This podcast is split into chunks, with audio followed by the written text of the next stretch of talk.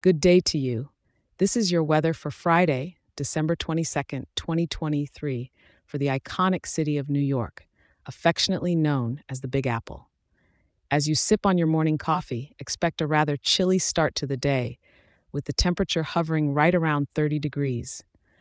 Bundle up as you hit the streets. Those winds are gentle, coming from the north at just about 7 to 8 miles per hour, but they might still have a bit of bite to them.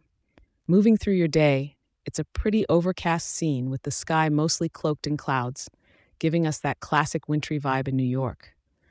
Afternoon temps will reach a high of just around 37 degrees, so it's definitely a day to appreciate that warm coat you've stashed in the closet.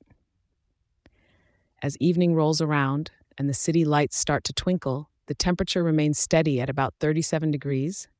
So don't ditch the layers if you're heading out for a brisk walk through Central Park or along the Hudson River. And hey, it's Friday. Even if the weather's not shouting party, the city sure can.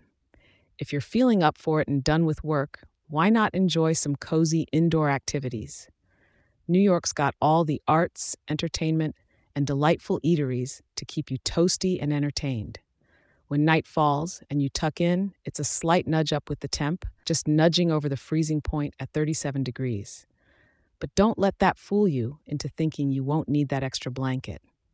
We've got the sky staying loyal to its gray overcoat throughout. But I'd say the real bonus here is the humidity, or lack thereof, keeping things quite dry with humidity levels around 27%. Whether you've got last minute holiday prep on your mind, or you're just winding down from the week, New York is still a magical place to be this close to Christmas. Thanks for tuning in, and remember to check back in tomorrow. I'll be here to help you plan out another day in this wonderful city. Stay cozy and take care.